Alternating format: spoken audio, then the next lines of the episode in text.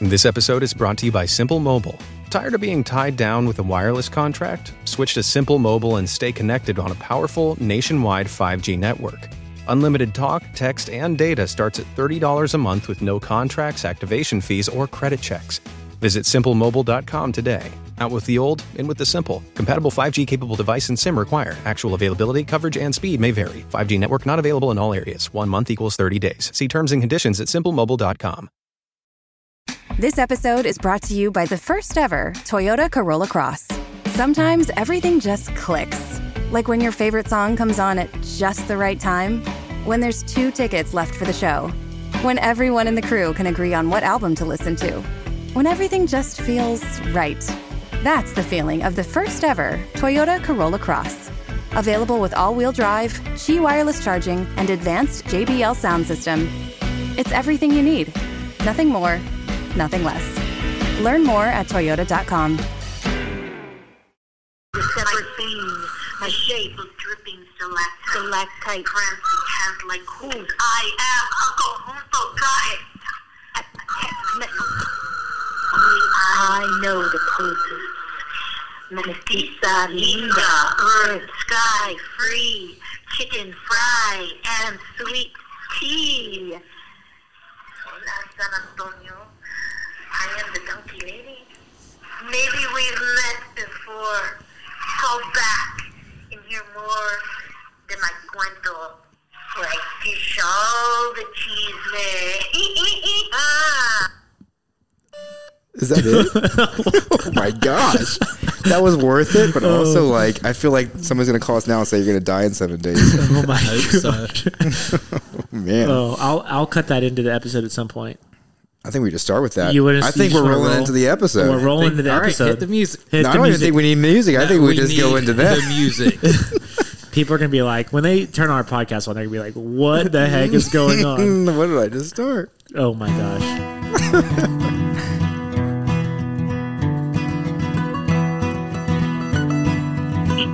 Dude, I have no idea what's going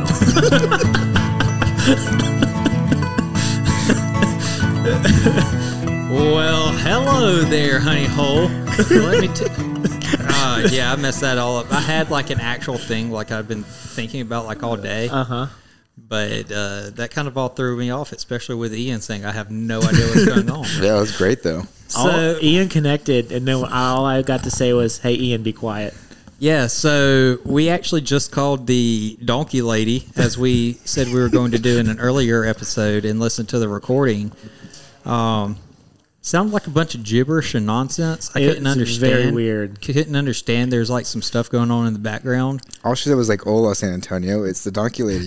You just said something about sweet tea? She said something about chicken fried and Chicken sweet tea, fried, and I- yeah. I, was all on board. I was getting hungry. Man, maybe that's the donkey lady. That's just a delivery service. She's like, maybe we've met before, maybe we haven't. I was like, doubt it. But uh, But welcome to the Halloween special, yeah, welcome to Honey Hole Halloween. hangout Halloween edition. We got some things going on. It's kind of been a little bit of a crazy start. We are starting a little bit later than we normally do. Uh, Zach didn't prepare for. I know, I'm just right? throwing him under some buses, but he had extenuating circumstances, so we're forgiving him. Yeah, the one time. Yeah, We normally it's interrupt. us who's not prepared. Yeah. We also have a guest we should probably introduce. It's normal crew. I'm getting I'm getting to that, Oh, Landon. Okay. But uh, we also started the we also started the donkey lady call before uh, Ian called in, so we had to tell him to hush down, and he didn't know what was going on. so We didn't by the know if we'd time- get through. I just hit record as soon as it connected. Yeah, Because it rang for a long time. yeah. But today we have Zach, Landon, Ian, myself, and Tyler. Tyler. I was going to let you say it. So, Ty- I Tyler, was learning how the sausage gets made today. Yeah, I get all the behind the scenes. Yeah. Tyler, why don't you tell us a little bit about yourself? Uh, so I've known Landon since I was a junior in high school, and I used to go to the Orvis store all the time In Austin. in Austin. And then I moved out to San Antonio for college, and I went into the store one day, and there he was again. And then I've just been keeping in touch with him ever since. Gotcha. So you didn't just show up and ask if you could be on a podcast. No, I because did- that was my impression. No. You just drove around This San dude Antonio. just shows up in my garage. No, and he is ready messaged to me, go. and then we started chit chat, and then we're like, "Oh, let's get him on the podcast." No, I know. But just trying to make a little lightheartedness of it. But yeah, um, so we can kind of start rolling. Uh, Landon, you got anything for us? Yeah, let's roll right into our whiskey review. Okay. Let me Oh, pull man, I haven't, it I haven't up. poured our whiskey yet. Uh, Cliff can pour, Thanks, Cliff. and then let me tell you what we're drinking tonight. We are drinking Hey, Cliff, just give me a tiny bit. a Maker's Mark Wood Finishing Series 2020 limited release. It is 110 proof. 110 years old? No, 110 proof. He's 94 years old. Thank you.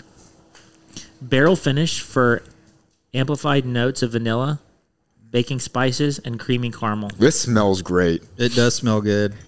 Whoa. Cliff started pouring, nothing came out. had like a little gasket thing in it. Yeah, this smells awesome though. That's childproof. You need some help. No problem. It smells good. Right? Do you know our uh, whiskey rating system? No, I don't. Okay. Went through five honey pots. Honey one, pots. uh, one through five honey pots. Okay. It's very vanilla y smell. Fluorescent. Right? Like a good ammonia that you clean your. I'm, I'm teasing. Wow, Cliff. Wow. This was Oh, another donation from Gabe. Thank you, Gabe. He's good at finding hard to find whiskey. doing this with a fat lip of Copenhagen in. Drinking out. Whoa. That's smooth. That's very smooth. The Copenhagen? I or definitely like this one more than last week. Yeah. That whiskey Yeah. has almost no like bite or No, it comes in on the back end right about your sternum area is where I feel it in my esophagus. That is Yeah. really good. yeah. man. Um, we're gonna have to finish this one off tonight. Is there any left? yeah, Yeah, there's, there's- a whole Okay, Whole good. bottle. Good. So, Tyler, putting you on the spot. Okay. Out of Well- five honey pots. Okay, so a five is you would keep it stocked on your shelf at home, no matter the cost. no matter the cost. Four is you're gonna buy it occasionally, like oh I like that whiskey, I'm gonna put it on my shelf. Three is you bought it once, you liked it, you know, you drink it again, but you're not gonna always have it around. A two is um, I'll drink it if my friends are offering, Mm-hmm. and a one is I only donate to my friends because I don't want to drink it. Slash. And you can mix do it. half points. Okay. Yeah. Yeah. Well, I have two deciding factors. Uh, my first is that I just turned 21 two months ago, oh. so I don't have that much stuff to compare it to. hey, you don't need to compare it. And then, you went to Texas State. Wow, okay. Disclaimer on this It's episode. only the sixth time alcohol has touched these sweet lips. and then second, a broke college student. So I have to give it It's all three and right. a half. Three A and a half. three and honey a half. pots. Okay. You, I fly, like that. you fly fish and you want to get into hunting, you're going to be broke. Yeah. so get used to it. Um, for me,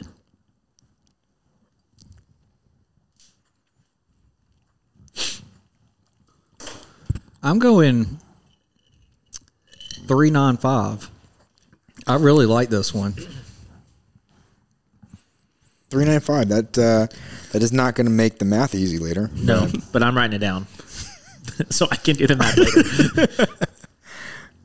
All right, Landon. All right. I'm going to give it a four and a half. Really, I really like you're it. almost like it. Like you're going to go buy this bottle. Right I would now. buy it if it wasn't hard to find because Gabe told me, he'd be like, you'll, the last one we tried last week, he like, you won't be able to find it. This one, he said, you'll be able to find it if you try really hard. Yeah. Now, I'm not going to try really hard, but if I saw this at the store, I'd buy it. I would too. Yeah. I'd do I'd it buy this. again and Yeah. again.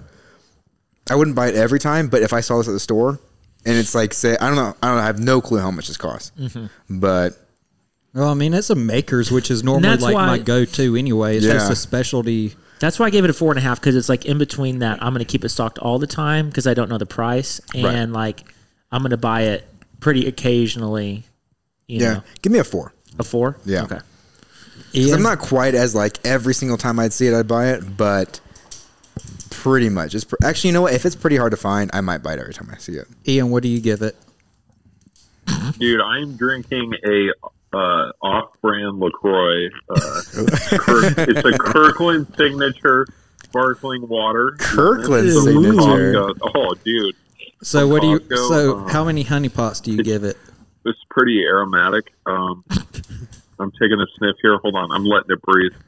Um, yeah, like you know, on the first Letting it taste, uh, uh, you're you're just getting some notes of like lemon and uh, frugalness, um, and uh, just good deals. Um, you can also smell that it comes in a 36 pack.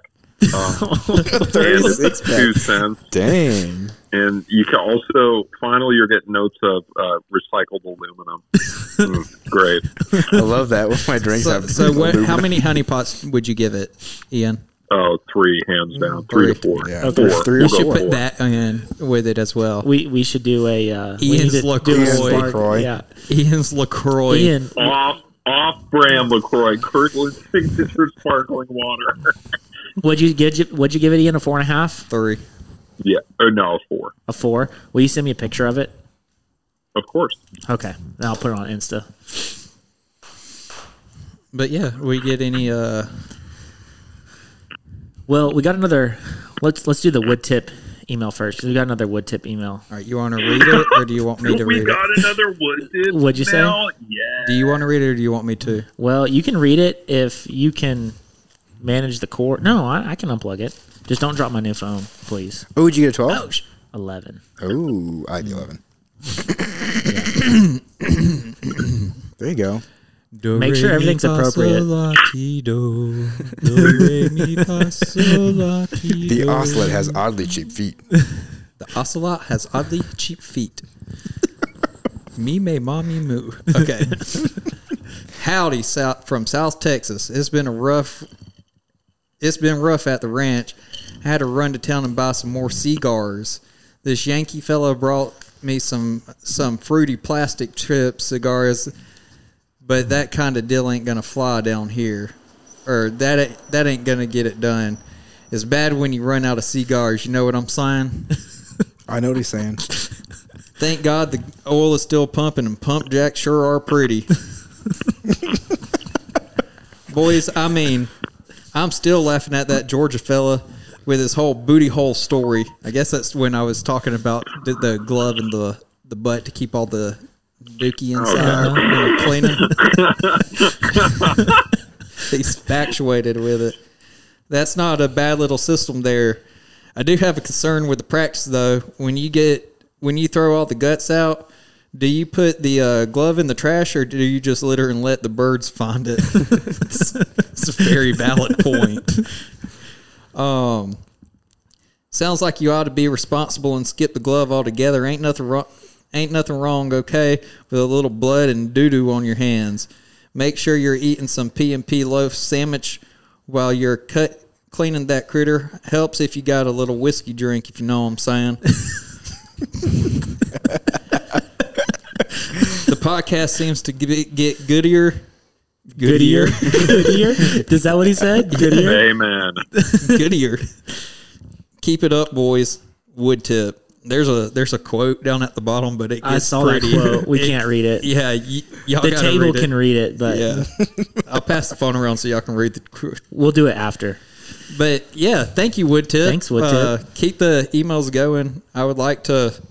You seem like a character of some sort. What's funny is whoever this is made a whole email, like a new Gmail account. That is woodtippicklechip at gmail.com. So it's like brand new. Yeah, like maybe. I mean, if it's like a family name, like a family nickname or something, we don't know yet. no, I think it's someone trolling us. Or is it just Cliff messing with us? It might be Cliff messing with us. definitely not me. I got too much to do as it is. I ain't got time. Time. Cliff doesn't even have an article usually. and I'm Much less I've only, right. I've only missed one article. Oh. Are we doing articles today? Yeah. Yeah, Or since it's Halloween or okay. I mean, unless cool. Ian, you want to just tell us a, s- a spooky story, Yeah. you can tell us a spooky story when it comes to Man, now I'm on the spot. neat- Um, no, no, when it comes to neat things in nature. you also got to Oh, be okay. thinking of your closing words of wisdom. Yeah. Ian's words of wisdom. That's right. so Oh, maybe it's a man. spooky Ian's words of wisdom. Yeah, spooky Ian's That's right. words of, Halloween words of wisdom. Yeah, like don't blow out your jack o' lantern before November first. Don't do that. They'll Come get you. Is that a thing? Yeah, it's a thing. That's why nervous. you even light jack o' lanterns is to keep the demons away. I thought it would make them look prettier. No, it's to keep the demons away. I didn't know that. Neither did I. But I got a lot of flack from I not didn't. knowing who the Mothman was either. you, you, you got your Yeah. dad gave it to Guess you how real much hard. flag you're going to get from the jack o' lantern thing? We're gonna get hundreds of emails. You're like, you didn't know. Jack o' lanterns keep the ghosts Maybe away. maybe Wood Tip's heard of it. Wood Tip, have you ever heard if uh, jack lantern can't be blown out before November first? Yeah, it's a whole thing. That's why you carve spooky faces in it to scare away the demons. How, Wait, how what are is you it's gonna supposed to scare do? a Dark? demon. pumpkin gonna scare a demon? I know. I'm with Cliff I'm on not a this one. demon. I don't know. I just know what people say. Uh, Have you ever seen All a right, demon? moving on. People say a Moving lot on. of stuff, and it don't make no dang sense. I've never seen one, but I have jack o' lanterns all over the place. So maybe it's working. Mm. Well, I'm going to move on to our questions. Joel, Joel sent us some messages because he had some questions. Um, also, Joel has an awesome mustache, and some people call him Stash. If you guys see a guy on the river with like long, ha- young guy, long like handlebar Handlebars. mu- mustache, that's Joel. You should say hi. He recommended that we should start a fly fishing tournament. Okay, I like that. I like the idea. Practically, maybe next year. That's all I needed to come last in my own dang tournament.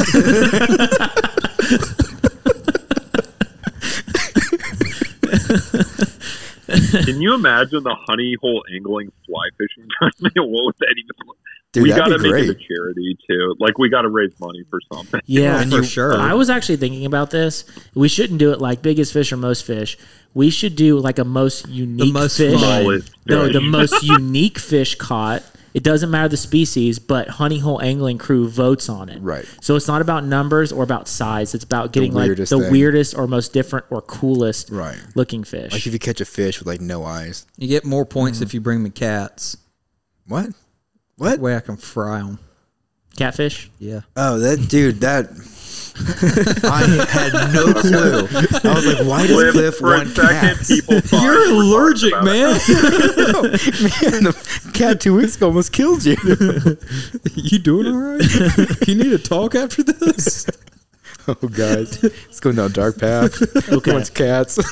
So Joel asks, uh, with trout season coming up and he got a boat, uh, what do you do Way if to rub someone's it in. standing in. the middle of a run and there's no way around them? And have you ever hit anyone with your boat? Do you guys remember that song from like like fifth grade? That's like you can't go over it. Can't Yeah, go we were singing That's it right. Yeah. yeah. So you guys, Going on a bear hunt. you just gotta go through it. You know? Yeah. Or I think it's sort of the same thing when you see a deer on the road. You're not supposed to swerve your car around it. You go No, faster? You, go yeah, faster. Yeah. yeah, you, just go accelerate. No, no, you need to hit it. Yeah, Yeah. you Yeah. accelerate Yeah, trust into it. me, Accelerate I right learned into about it. this today. You absolutely hit it. Did you hit a deer? No, Almost. no, well, just with my job. Oh yeah, yeah. Yeah, I'm working on something relating relating to that. Definitely hit it. Oh, I want to. I want to. Talk, I want to talk about something while we're on that. Uh, I believe in one of the earlier podcasts, and I know I've given you flack for it in the past about uh, collecting salvage tags. Mm-hmm. State of Texas does not write salvage tags, so you can't do it. So you You can't. can't, do it no matter what. Right, You have to let it die. pretty much. Well, Well, it's already dead, but you can't collect roadkill in the state of Texas. okay. Well, that's good. to know. and you can't give me flack for it anymore. So I did No, the I right thing. can't. You did. Okay, My that's all I bad. wanted to hear. Cliff, tell me I'm right. Made my day. okay, so drift boat. Someone staying in the quad. The flows are really low, and there's nowhere to go. Wait, homeboy got a drift boat for the quad. no, he says drift boat, but he got a raft. Okay, He got a raft. big difference. Yeah. He says drift boat in here, but okay. He got a raft and he's going down the quad. The flows are really low. There's one path down the river. What do you do? Uh, can you stop and ask the gentleman to move or gentle lady? Yeah, I would say number one. Okay, there's two ways I would do this. The first way, and I've done this before, because you are going to run into this if you have a boat on the quad and the flows are low. There is going to be one de- one route down the river, and there's going to be someone fishing. Most polite thing to do. Number one, maybe you can't row around them, but you can drag the boat around them. So you can get out and you can drag around. It might be really shallow, but if you can drag your boat around one side or the other, number one. If you can't even do that, then you Hit him. At that point, you've done everything you can. De- definitely not. Then you just politely ask, "Hey, can I can I come through?" Ideally, that person is not going to be standing in the path that they're going to be fishing the run that your boat needs to go through. Um, I can't think of anyone where I've ever like had to like as someone's actually had to move out of the way, but they're fishing the run that my boat needs to go over. And you just say, "Hey, I'm sorry, I got to get through." Usually they're fine with it. If you say something, I wouldn't just barrel through. I'd do the polite thing. Hey, can I run my boat through here real quick? And they'll usually kind of pull their rod up so they don't get caught on it. Um, but if someone is standing in the run, you know, ask them to move or What would you do? Uh, probably just ask them to move. I think most people would move out of the way just Yeah. seeing the raft coming down. That's what I would do. You just count down. You get like all those extra casts in. You're as like, many okay, casts okay, as you okay. can, Now I and gotta then go. you Now, gotta go. as as far as having a boat, the the wrong thing to do is if you're asking someone to move or they're picking up their rod for you to go through, they don't come through their run and then like post up like ten feet below them and start fishing. Yeah. They were fishing that run. This is like this is part of the reason the Guadalupe gets called the drama Lupe because because like and it goes both ways like a lot of anglers don't have respect for their fellow angler and it's very crowded and so uh, just just be respectful talk to people um, just talk to people be nice and usually like anybody that talks to me i'm cool with if you just come up and post up and do whatever and you don't even say hi or what's up or what's fishing or how you doing then you know it's really frustrating Yeah, I like it. so I say row faster. He also asked, "What, in your opinion, is the best rod brand warranty?" I'm going to say TFO has the best rod brand warranty. Yeah, for sure. It's twenty five dollars. It's No questions asked. no questions asked. They get it to you pretty quick. It's for the lifetime too. There's not an end cap. I think it's there's a year cap, Is there a year cap now? but I will also say, and this is my opinion, TFO rods break more than other rods. So So it's kind of like the Tommy Boy situation. yes, You need a warranty for a reason. Yes. Now, fly rods in general break. So there's an old saying I like it's not if you break a rod, it's when you break a rod. And it doesn't matter the brand. Something horrible is going to happen. You're going to shut it in a car door, stick it in a ceiling fan. But I think uh, TFO has the best rod warranty. I think in second place, I think Orvis has the best, second best rod warranty. Orvises tend to take a little longer and they are more expensive to get sent off Um, but I've had disappointing.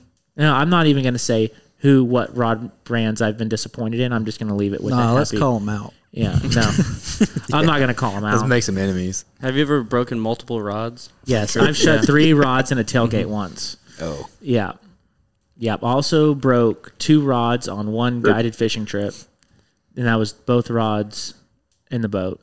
yeah.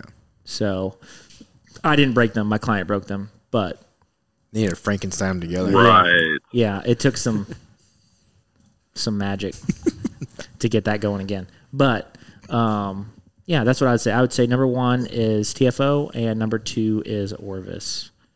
Um, let me get back. Okay, let me come back over here to the questions.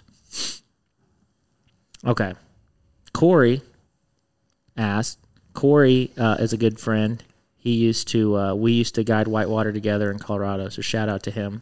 Um, why would or wouldn't I ever buy a glass or bamboo fry fly rod I don't know. Why wouldn't you? Why would? So he's Or- saying would or, or wouldn't. wouldn't? Would yeah? Why would or wouldn't? Glass rods are so much fun, man. Yeah, Yeah. Like- I don't have a problem with. They're slower. But that's what But- makes them fun. Yeah, like- you can feel so much on a glass rod. yeah. Like for panfish or trout. Like if I'm fishing small streams, like I was in the Smokies this summer, and like I had my five weight glass, and like even small trout are fun on that. Gatlinburg area. Uh, Gatlinburg. I hear there's a YouTube video that's exploded. you guys go see the urban fish and get downtown Gatlinburg video on YouTube. It's Still great. don't understand it. Oh man. Anyway. No, but then like in the actual Smokies, um, like the small creeks that run through the the mountains, uh, I have my glass rod, and it is just like it's so much fun. Um, even with the five weight glass, every fish is fun on it, but you can also chunk like uh, a dropper rig, or you can chunk uh, like a nymph rig on it with um, Mm-hmm. Yeah. an indicator. I would say definitely if you're looking at like getting a l- lower weight rod, like a two weight, three weight, four weight, consider a glass rod for, sure. sure. I wouldn't recommend them for like eight weights because they get real heavy. And they also get the rods get shorter, which provides a whole different set of advantages and disadvantages. But because they're so heavy, they're not made as long um, to cut back on the weight. Even though they're shorter, they're still significantly heavier than graphite Yeah. the theory behind like glass and bamboo is that the rods are slower, so your line doesn't move as fast, so your line lands softer in the water.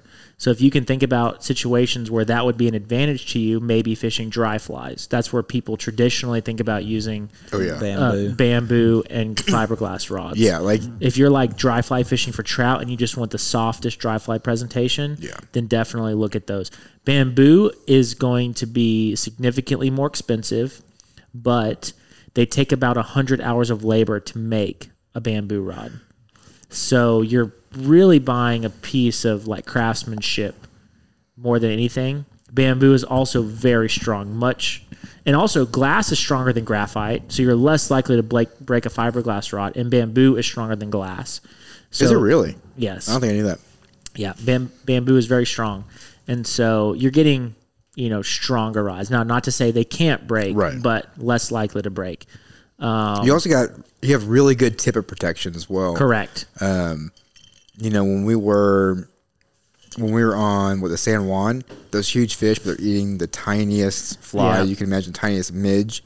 Um, you know, like if you were to use a glass rod there, you'd probably lose a lot less fish because the first thing you need to do is just get it on the reel. That way, you have that extra protection. Mm-hmm. Yeah, that's a good point too. They do have more tippet protection. Uh, bamboo rods will te- typically come with two tips because you can't just repair a bamboo rod like you can. You have to think about the whole amount of labor that's going to go into it. So, you know, uh, bamboo manufacturers don't really offer warranties. You can send your rod in and they will build you out a new tip section, but you're going to be paying a significant price for it. So So when they build them, they just build two tips. they just build two tips. Makes sense. Yeah, so you get two opportunities to Screw it up. to screw it up. Yeah. But yeah, that's a good question. I forget who it is, but he's one of the guys. He's the doctor for re- the local reel recovery. oh, uh yes, he made he built his own bamboo rod. Yeah. I got to cast it last uh, last retreat. Oh man, I think it's beautiful. Yeah, and he kind of overcooked like you put the bamboo over fire and it darkens it. He kind of overcooked his, It looks great though. but it looks awesome. It's Yeah. super dark. It's got some like it it doesn't function any less. It's just not the traditional look of bamboo. Yeah. But it's really cool. And I you think guys it looks great, There's though. companies that like uh, bamboo rod manufacturers that um, they do like classes where you can go up there for like a week and they'll take you through the whole process of making a bamboo rod. So you stay there, like you're in a hotel and you can go work on your rod for a week. It's kind of expensive to do. It's about three thousand dollars for the week. Did it But twice. but but it's You kind went of pretty twice, cool Cliff? experience. Said I'm gonna do it twice. Like two rods at the same time or two weeks in a row. Two weeks in a row. no, just one See if 18 foot rod. No, Cliff's Cliff just needs two weeks. I just need two weeks. he needs two I'm a weeks. slow learner. Cliff, That's you, why he's paying twice, getting one rod. Cliff's like, I'll just hang around for another week. I got nowhere else to be. And they're like, okay. All right. Next question. Uh, Corey asked another question. What's the perfect deer rifle? There's no such thing. It's the one you can shoot. Yeah, that's that's hard. there's, I don't think there's a perfect. No, it's not a 30 30 though. N- uh, I mean, no, the 30-30 killed deer for It does. years. They actually say the 30 30 probably kills more deer than any other rifle yeah. in I America. mean, there's the perfect deer rifle is the one that you can shoot, the one you have. and the one you But have. let's say someone doesn't own a deer rifle Mm-hmm. and they're thinking about purchasing one. I can give them my suggestions. Okay, but- Cliff, what would What's your, your suggestion, first suggestion? Well, a the there's Baird 50 cow. there- be? Desert Eagle. there- there's a couple are. like there's a couple things you have to like think about in it. Like a where are you hunting? Are you hunting in Colorado slash Montana? Are you hunting in Georgia or Texas? Blind hunting from Texas. He lives in Texas, so I'm gonna assume Texas. I would say I would probably go 308 Yeah. and something. Um, a 243 wouldn't be bad, but Mm-hmm. I would probably err more on the 308 side. Um, I would go something, and this is all my opinion, so whoever wants to argue with me on it, it doesn't really matter. um, Someone's gonna argue. Uh, Please don't argue with us on this. I would This do is our opinion. So what I would do if I was go- if I was in the market and I didn't have a, a a rifle and I wanted something for Texas deer, I would do 308 probably lean towards the Mossberg Patriot or Ruger American. Uh, That's the one you were telling me about. Do you Oh. think that they make a pretty good 6.5 Creedmoor? Yeah, I have the 65 Creedmoor in a uh in the Mossberg.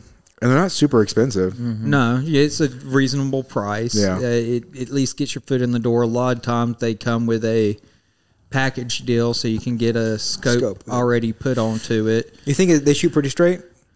I've not had an issue with mine thus far.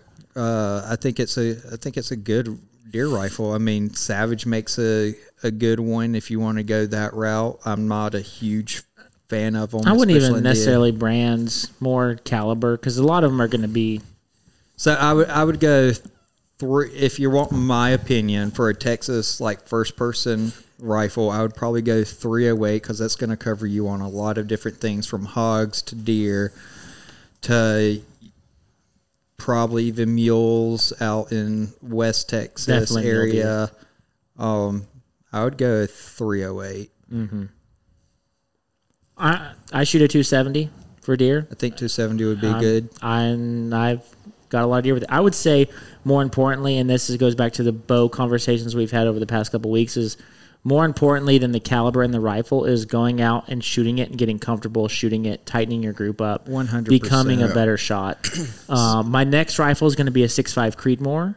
Um, And that's going to be tailored more towards long distance shooting, but the property that I hunt tends to have longer distance shots. So that is going to be more abnormal than what most Texas hunters are going to see. I, I concur. Yeah. I was like being a true millennial and say, I'm getting a 6.5 Creedmoor. Make all those old guys be like, what are you talking about? 6.5 It is a Yeah. very hipster round right now. like very popular just amongst like newbie hunters and stuff, which I I, I, I It's a still good put round. myself in that Creedmoor. class. Yeah, for sure. But uh I, I've not had any issues with it. It's a fun round to shoot. It's fairly cheap for what it is. You can find ammo and Yeah, I've So only not thing- had it's an issue accurate at with it. distance. It's a- accurate at long distance. I mean, it's just, and it, I looked it up. Uh, 6.5 Creedmoor ends up being about a 264 as far as Great. com- gra- compared to like a 270 or like a 308 Oh, gotcha, to gotcha. like get you bullet size comparison. So- a little bit smaller. The only thing I'll say is I shoot a 30-30. That's my main gun. Like it's, I've So killed- I use a 30-30 in Georgia. yeah, I can have a lower action. For Texas though, it works at most places, but like when we went a couple weeks ago, I would definitely feel like on the very ex- like pretty much past 100 yards the grouping on that thing because of that stub nose bullet like that snub nose it just like i don't know it could be the gun it could be the gun uh, but i've never had a rifle with the grouping that is that kind of all over the place could be you, too. it could be me i'm not Uh, saying but i'm saying i've shot other rifles and my grouping has never been that off I know I know I've downed Yotes at like 150 with a 30-30. Oh yeah, no, it's definitely possible. But I like I feel my range definitely being like extended like that's like the far end of it. You Yeah. know, it's like 100 to 150 yards. uh, for sure. Um, but yeah, I, I'd say to answer the question in a very point blank, like candid way, honestly, the best deer rifle is going to be the one that you can shoot and the one that you're comfortable with. Yeah, and if you don't have one, then you can pick which one of us you like better and pick the caliber that they hunt. All right, next question is um, recommended binos for Texas deer. Honestly, like they're fun to have. For like it, sitting on top of a ridge, like the the ridges at your place, Landon. Mm-hmm. Binos would be great. Do I think you really need a spotting scope? Not really, but there were some areas that I do know, like a spotting scope would have just been fun- Cool, fun, fun. but Not needed, required. Needed, no. Um, South Texas. Did he say South Texas or did he say just He said Texas? in Texas. He You general? just said Texas. I, I I don't even think we need to go into it that much because we have a lot of questions. I got like uh, got a new pair of binos recently, and they're uh, ten by forty twos. Yeah. So here's here's the thing with binos in Texas and hunting, they're fun to have. Needed? No. If See, they- I, if- I disagree though. I do think you need them. Now, I don't think you need an expensive pair because even if you are at, um, even if you're in a blind feeding, like uh, shooting at a feeder, right? What a lot of people in Texas do. Say you're on that property and the guy says you can shoot a doe, but you cannot shoot a buck, right? I want to make sure I'm not shooting a button Mm. buck, and I cannot see those buttons from 75 yards away. I get that, and I, I do think there are all one-off instances. But I think if binos are what's keeping you from hunting in Texas, that should not be Mm. right the, the case. It's, it definitely should be one of the last, last things you buy. I definitely think that almost everybody needs a set in their bag. Like I said, I don't think you need re- very expensive ones Mm-hmm. in Texas at all. And binos are just fun. Yeah, And I- if you are in a situation where you're watching animals that you're probably not going to shoot, binos are more fun as well. definitely. I do like having them. It is a tool that I take out like almost every single time. Right. And I do utilize them, but it's not going to, if I forget my binos in the truck or if I forget my binos here, it's not going to keep me from hunting. You can still use the scope to kind of to see what you're Correct. seeing. You definitely could, but I don't know. I like having there the is binoculars. that thought process or school of thought of you shouldn't even raise your rifle to something unless you're prepared to shoot it, That's which kinda means mine. which means don't look through the scope to like verify. But let's be honest, as long as your fingers outside the housing, Yeah. Mm-hmm. we're all like guilty of doing it. I also know know just I like am. personally though, it also lets me like because like, the second you see an animal that you're like, oh my gosh, I'm gonna be able like this is what I'm what I'm looking for. Looking through the binos for a few seconds kind of helps me like gather myself if that makes sense, right? Like I the second I pull up that gun, it becomes real. But if I look through binos, I can kind of like think what I'm going to do, what I'm going to wait for. It helps me make a better shot, a more ethical shot. I th- for me now, this is de- totally like my opinion on that, right? Like it's not. I don't recommend everybody do it. It's just like for me, it helps me to be able to look through that Mm-hmm. That's a good point. before I do anything. yeah. Cool. all right. Next question. And I no- okay, this one's for you, Cliff. Hot take. Hot take. and I'm excited to see what you say. Hot take: Duck calls are worthless for Central Texas ducks, except whistles. Oh, because of the um, what's you call it? The divers. No, I think that duck calls are a useful tool. You had to think about that one. I thought you'd be fired up. I'm like, heck no! No, I got. I kind of got to pee. um, no, I think I think duck calls are useful. Uh, it depends on what you're going after. I mean, if you're going after teal, I don't think that. I know people who hunt teal without any sort of call whatsoever. Do you think the duck Oh, calls Other than fall a underneath the whistle. one percent rule? One hundred and ten percent. Yeah. I'd get, I'd say it gives you more than one percent Okay. of an Yeah. advantage. So then that's It's be like, worth doing. it's worth doing. That that was like our second episode, I Plus, think. let's be honest, blowing a friggin' duck call is fun. like, if, if you can do it, I'm trying to like learn. I'm not saying that I'm a good caller of ducks at all. I sound like I'm blowing a friggin' kazoo at a three year old's birthday party. but uh, it's fun to tinker with, and like every so often, like I can get a good quack in on it, and that's pretty exciting. Mm-hmm. Like once it like goes through and you hear that sound, it, it gets you fired up a little bit. But am I going to be the one in a group of people blowing a duck call trying to get them in? Hell no, or heck no. Sorry. That's okay. uh, you're excused to use the restroom now. Okay. H E double hockey stick. All right. Uh, this one is for Tyler and Ian. Hammock, tent, or tent cot. Tyler, go for it, bud. Uh, I'll go. I'll go tent. Well, it depends on the situation. If it's like during the summer, Pick I'll one. Oh, probably. Pick one. Uh, I'll go hammock. Hammock. Oh, okay. I don't like the hammock. Ian, what do you think? I'm gonna go tent. Tent. You're saying tent? No, I was just repeating what Ian said. Um, I've done the tent and the hammock. Spent a lot of time in a tent. probably the most universal option in my opinion. Like if you were going to pick one, Oh yeah. probably go with a tent in my opinion. I've done the hammock thing. I've backpacked with hammocks. Not fun. I don't sleep well, and on cold nights you get much colder because you have wind going underneath your body. Yeah. Even with a pad, even wrapped even up. with a pad, Yeah. even with a pad, you're going to be much colder. Um, and then like also like you're sleeping kind of at an arch, as straight as you think you can get your hammock, it's going to sag. And so like I would prefer if I'm like hiking eight ten miles a day on a backpacking trip to like sleep flat. I think hammock But although when you find a tent place, it's never really flat. Right. I think just hammock camping is fun though. Mm-hmm. Mm-hmm. Yeah. Okay, unless you're doing like a big trip, but like I've you know I've camped in a hammock a few times, and it's just like there's something about it. Mm-hmm. It's kind of nice being able to look, especially if you find like a good tree. You can look up, see the stars the whole night. I'll never do it again. really? I'll never. You're that I'll against never. hammocks. I'll never camp in a hammock again. Dang. Zach was like selling all the good points of it. and Landon's No. like He's just never like again. no. I know a lot of people that like tent cots, and I like that idea because they're easy, quick. the Boom. tent cots are the cots that have the tent built on top Correct. of it, right? See, Yeah. I'd go like a bivy sack over a tent cot, but that's me. Yeah. I don't know. I don't camp by myself that often. That a, a um, tent cot would be cool. Uh, Tyler, you want to defend your position? Oh yeah. So well, I was thinking more like Central Texas. It never gets that cold at night, Mm. Mm-hmm. Yeah. so you don't like. That's true. You don't really need a tent. Oh, no. Hammocks are just Let easy. me ask you this off that based off that premise. Would you camp out in a hammock tonight? Oh Yeah. no! Well, you got to know your time. I would. Like, I would say special use hammock, but most of the time tent. But on good occasions, you can use hammock. Like if it's perfect, perfect weather, perfect scenario, hammock. I think Okay. it also depends on where you're going because a lot of places here, like Cliff, you always say it depends. It depends. It depends. It, does, depends. because It everything- depends. there's No, nothing. it di- he didn't say. Either you're he going to didn't sleep say- the rest of your nights in a hammock, or you're not He sleeping didn't at say all. hammock, tent, or tent cot. What's the best for each situation? He said hammock, tent, or tent cot. No explanation. What's your answer?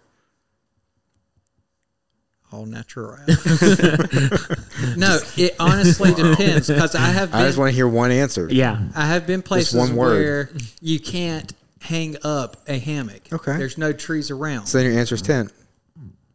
I'd say tent probably has more opportunities to camp outside. Uh-huh. Okay. Cliff's is tent. All right. It took a long while to get there, but you got, We got there. there eventually. oh. Do we have any more questions? Yeah, last one. Favorite way to eat venison. He said and or recipes. Oh, and or venison recipes. Ooh, Mine, I'm gonna go first. go first. I love spaghetti. Venison spaghetti. really? Yes. I don't Me feel and like- McKenna eat it all the time. It's good. And don't get me wrong. If anything with venison is better than, I think it's better than beef. But Mm-hmm. I legitimately hate spaghetti. yes, yeah, spaghetti would not be my go-to venison meal at all. No, it's Oh. I me feel- and McKenna chow on spaghetti. I legit hate spaghetti. And the only reason I can think of why, because it does, it's not that it necessarily tastes bad, but I'm never the one to say, I'm in the mood for spaghetti. Okay. Uh, I grew up eating it all the time. So, like, spaghetti is just like, I'm burnt out. it's not special for you. Okay, so what's your favorite venison meal? honestly i'm i'm going to sound maybe a little cliche or whatever on it but last time i was down at the ranch with evan he actually cooked up some venison heart Okay. and by god that was the best thing i had ever eaten How did he prepare it? just grilled like a steak and it was Did he cut it up in phenomenal smaller pieces, or he just like? I mean, it was kind of like cut up, like and looked a little bit like steaks, and you just kind of cut around. Did he with your season knife. it? Mm-hmm. Yeah, and I don't know how he did it, but it was Good. great. It had just the right, right amount of like chew to like tenderness and everything. Great flavor. Oh God, that w- it was good. It was good.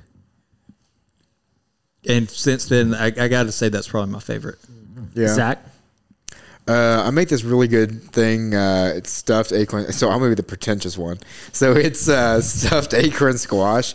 Oh man, it's so good. It has like uh, like Tex-Mex flavors with like rice, black beans, uh, Dang. ground venison. This sounds like a YouTube video. it's so freaking recipe. good, man. We it's, should do a YouTube video on it. It's definitely the best. Ta- like, don't get me wrong. I love just like regular, like Like venison steak, venison, steak, venison- Yeah. venison loin, venison, like any part of the ham. I m- medium rare with some, you know, potatoes and asparagus is like our go-to nine times out of ten with with Let, venison. us be honest. It depends. on the- so most cuts, I eat venison medium rare. It doesn't matter where I would it comes agree. from. I would like, venison is really good just on the grill or Right. You know, the in the skillet. people burn and overcook their venison beyond belief, 100%. especially in Texas. Eat that guy medium rare. You want to see the pink in the middle. I would say well if you're going with a ground. I like I Even like then, a well, even but even ground, then, medium, like, medium well. Mm. Honestly, cook it about ten degrees less than you would beef normally. and Yeah. it is great. like I take my venison off at 125 to 130 every single time, and it is great. Mm. I was going to say one of the recipe, but it, I, ground, I lost it. like tacos. I Oh, like doing tacos. with venison ground. chili. venison chili. There's another high one for me. Venison chili. I love- cornbread with you like, cornbread. You like the standard ones. Like that's what like everyone makes. I don't, Venison ca- chili's I good, don't though. care. I Yeah, like no, I- I- I get don't it. It's care. like Dove Poppers, you know, they're good for a reason. yeah, I- I, am I- not. I'm not faulting you for it. I really don't care. I, I I just like traditional stuff. I don't. I, I I like eating the things that I like to eat, and so I don't really venture out that much. Like should if try- I you go, should if try- I find a restaurant I like and a meal that they make there, I will get it every time I go. That's I'm it, not yeah. the guy that's going to be like, oh, I want to try this. If we get a deer this year, I'll, I'll make you guys some of that acorn squash because it yes, is like I will try it. yeah, I'll try good. anything. Um, you should try and make tacos with some of your grind. Oh yeah, It's Okay. good. We've done pulled venison tacos a couple times, and those are good. You can dry out the meat really easily, but as Mm-hmm. long as you make like a good sauce to go on it, it's bomb.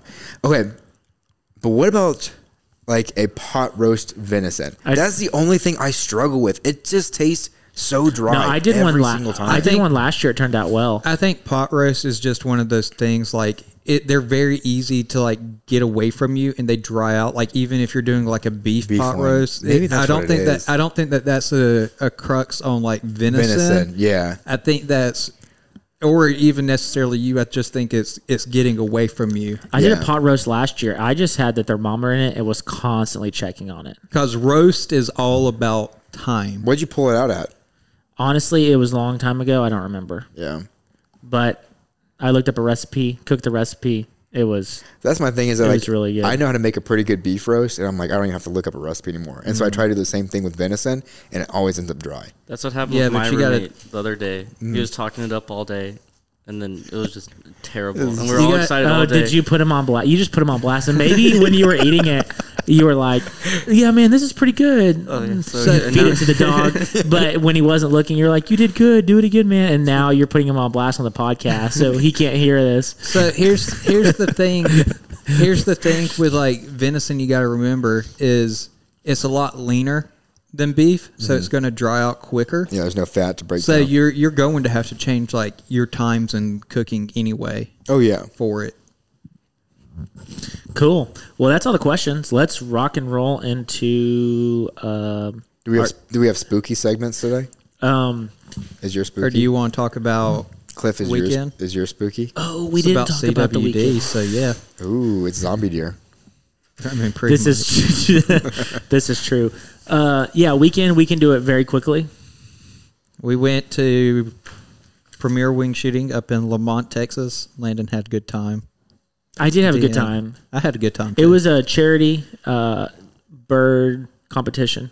yep, it was a charity tournament. Turn, It- tournament. It was uh, one the t- box. one box For for, a team. chuckers per team. So you could have anywhere from two to five people per team. Uh-huh. Um, it costs to enter as a team. I think someone told me it was seven hundred, eight hundred fifty dollars. I never heard the cost. um, 750 or 850 for the whole team you get one box of shells and uh, you how many birds can the team get off one box of shells and you have to return all your shells so even your empty so if you don't bring back all your shells you It's get minus deducted one a point. bird.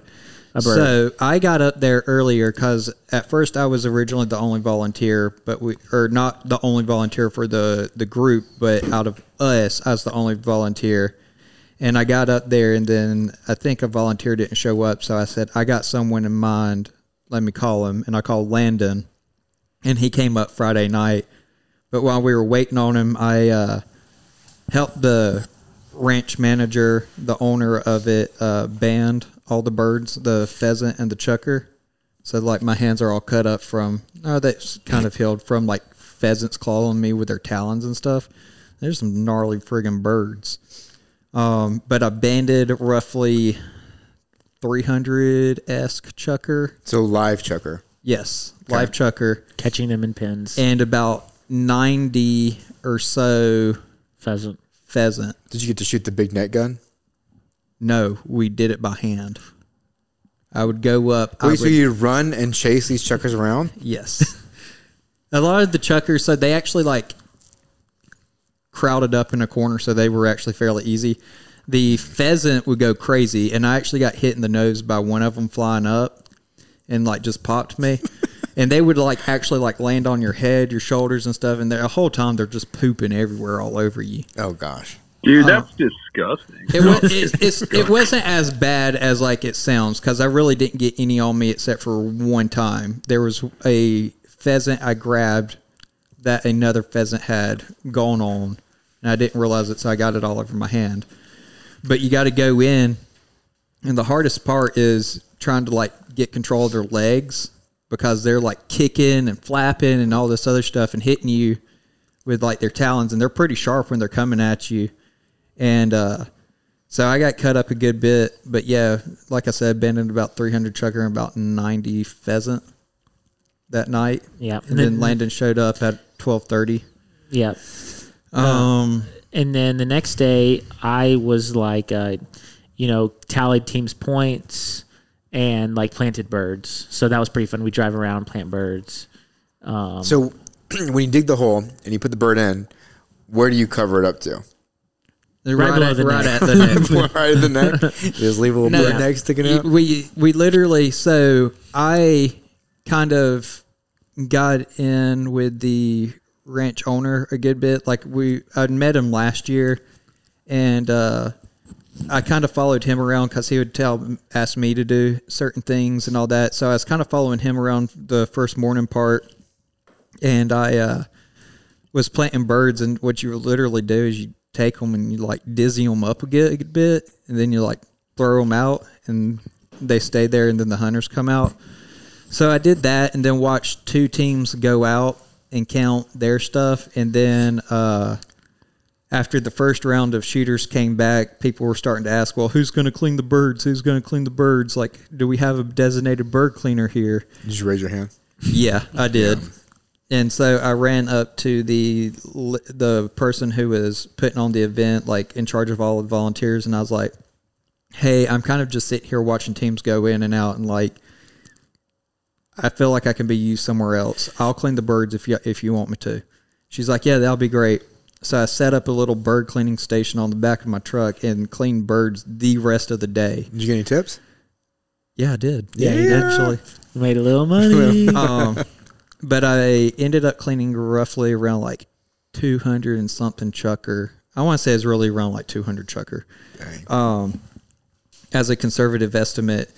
And uh, I, my knife was disgusting afterwards. And normally, like, I don't have to use a knife on like birds. Like, normally, I can just like, because all I was doing was breasting on it. Right. So normally I can just like pop open the breast and then like stick my fingers in, following that sternum, and then like just pull out. Yeah. But something on these chucker was different than ducks and dove that I've ever cleaned. I don't know if it's because they were so newly killed, whereas most ducks and doves I clean, it's like been sitting out for a few hours, so like things have started going a little bit. yeah, what's that called? Um, Rigor mortis rigor mortis. Yeah. some of these had rigor mortis, but like I would stick my fingers in and I'd like pull the legs and everything apart, and it's like it didn't want to give. So like occasionally I'd have to take my knife and like pop a joint or something Dang. to get it to go. There's other times like I would do it, and like the whole skin around the neck and everything would actually come off with the head. So like I cleaned the whole thing, like head, like breast, wings, and like Mm-hmm. the head in one hand, and then like the actual skull and like innards and everything else in the other. Yeah. it was, it was wild. This is graphic. Yeah. It was. and then the perks of volunteering was they let us hunt leftover birds afterwards, and it was pretty uneventful for me, um, because I was shooting dove shot at checkers, which wasn't the most effective thing. So they gave us pheasant shot, but we forgot to grab a box. And I didn't even. I let Landon use my shotgun because Landon left his in his truck, which was down at the It was a ways the away. lodge, and I really just wanted to walk and work hatch anyway. So I walked with them working hatch, and Landon had the gun, and they had duck or pheasant load for us, and I didn't think about it to tell Landon to grab a box. So Landon, you grabbed my belt, and There uh, was just dove loads in there. yeah, Landon grabbed my belt and my shotgun and just headed off into the field and not thinking about it. But like, I haven't cleaned out my belt since I went dove hunting last. So there's a bunch of dove load in it, and he had zero pheasant load. I think the second pheasant I shot at, I definitely hit because feathers kind of flew off, and I was like, "Mm, that thing. I was kind of like, that thing should have come down. And I thought about it for about 15 minutes afterwards. I was like, kind of upset about that bird because another group tailed off. That bird went that kind of went down, and another group went and finished it off, and they got the bird because they finished it. Um, but then I got to thinking about it, and then I look, I picked up the box of shells, like, oh, it's dove load, and definitely not bringing down a chucker with. It'd have to be a really good shot, like definitely in the head. Um, some pheasant shot would have been. yeah, we Nice. also we also did got Hatch to do some snake avoidance training, which was fun. And those videos are up on Inst- our Instagram too. They are, and I even asked the lady if I could pet the Western Diamondback because I was like, "This is the only time I'm ever really gonna do it." And so she's like, "Yeah." So she pinned down the head, and I got to like let it slither through my hands out back onto the ground, mm-hmm. and you can just see me smiling like a kid in a candy shop. It's on Instagram. It's really is. awesome. And the snake avoidance training, which was really cool to watch Hatch because it took one round and Hatch was like, I ain't going anywhere near this thing. yeah, Yeah. But and then uh, I won a raffle, which was pretty exciting. Oh, I got a yeah. full duck camp set up. So shout out to Duck Camp for donating to the charity shoot. Nothing fits, so I have to drive to Austin and exchange it. I'll but- go. I'll go with you because I need to check out some stuff there. Okay, that sounds good. All right. Dude, Landon, you win everything, bro. Haven't you won like four raffles? Uh, there was like November two years ago. I won like four raffles in one month. I've never won anything. Yeah. and then before that, I had never won anything, and I was like, at the end of the month, I was like, oh my gosh, I am probably never going to win anything again because this is the luckiest a person could be. I was like, I should have bought a lottery ticket this month. You won all the things. Yeah. But yeah, this is my first one since, and I liked I enter raffles. Like if someone's like like that uh, bino harness deal, me and Cliff went to lunch one day, and I got an email that they were doing like this limited bino harness. It was black for charity. I was like, I like that, and it was like fifteen dollars or something to enter Yeah, that's the marsupial gear. the one. marsupial gear. I was like, I will enter raffles like fairly often, as opposed to like I ain't gonna go on and buy it, but I'll enter a raffle for it. So I'll I'll fairly often enter raffles. Which back to that guy's question about binoculars in Texas. If you're running binoculars, I highly suggest investing in a bino harness. And you can reach out to us. I got a list of different ones that I think are good that you can narrow it down through. I like marsupial Some come with gear. it. but I've gotten three out of four of us run marsupial gear, and it all started with pretty much me taking the bullet and trying to figure it out. And I absolutely love mine. We got to get Zach a marsupial gear bino harness, and we got you got to get Ian a chama chair. We do need to get Aaron Trevor. But see, I got a good harness though. Like my harness is top notch, and it came with my binos for free. I don't know. Oh, Zach, like, let's missing out. work out like a trade. What's the trade? I don't want to get you a chama. I don't chair. know, like Expensive. trauma chair for. I did enter a No, chama chair never- raffle. I did not win. All right, who wants to go Landon, first? well, Zach, Zach, here's what we'll do. We'll just enter a bunch of contests as Landon Rowlett. See what happens. Gotta win one of them. Okay. Uh, you know, I we're running over because we got a lot of questions, and we also want to talk to Tyler. So um, I'm going to do one of my two stories. cool. Okay, uh, let's see a spooky intro. Ooh, So, uh, so moving away from my normal segment, since this is the Halloween special, I got a spooky hunting story. ooh. This You did the came mash. this came from the legendary Whitetails website. It's called "A Ghost in the Darkness" by Shane Kessler. I like that. While walking back from an evening bow hunt, I had about a mile walk through the swamps here in Louisiana. While walking with a small flashlight, I started to hear something following in the leaves behind me. I stopped, spun around, and it stopped. Wait, what is this from? It's from something. It's my place. It, We yeah, will find it's out from the end, Legendary the end. Whitetail's website. I start, I start, and it started again. I again looked with a small light and couldn't see anything. I start to hear coyotes, and in my mind, I'm thinking I'm being stalked. I take my large flashlight out and scan the woods. The closer I get to the truck, the faster I walk. The faster I walk, the louder the sound gets. By the time I get to the edge of the wood line, I'm almost in a full sprint, alone and armed only with my bow as I clear the woods. The noise stops. I sling my stand off my shoulders and grab my 9mm out of my truck and get ready for whatever is about to clear the woods. Five minutes pass and nothing happens.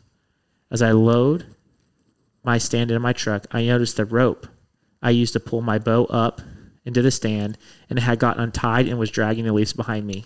Yeah, I ran from my pull up rope.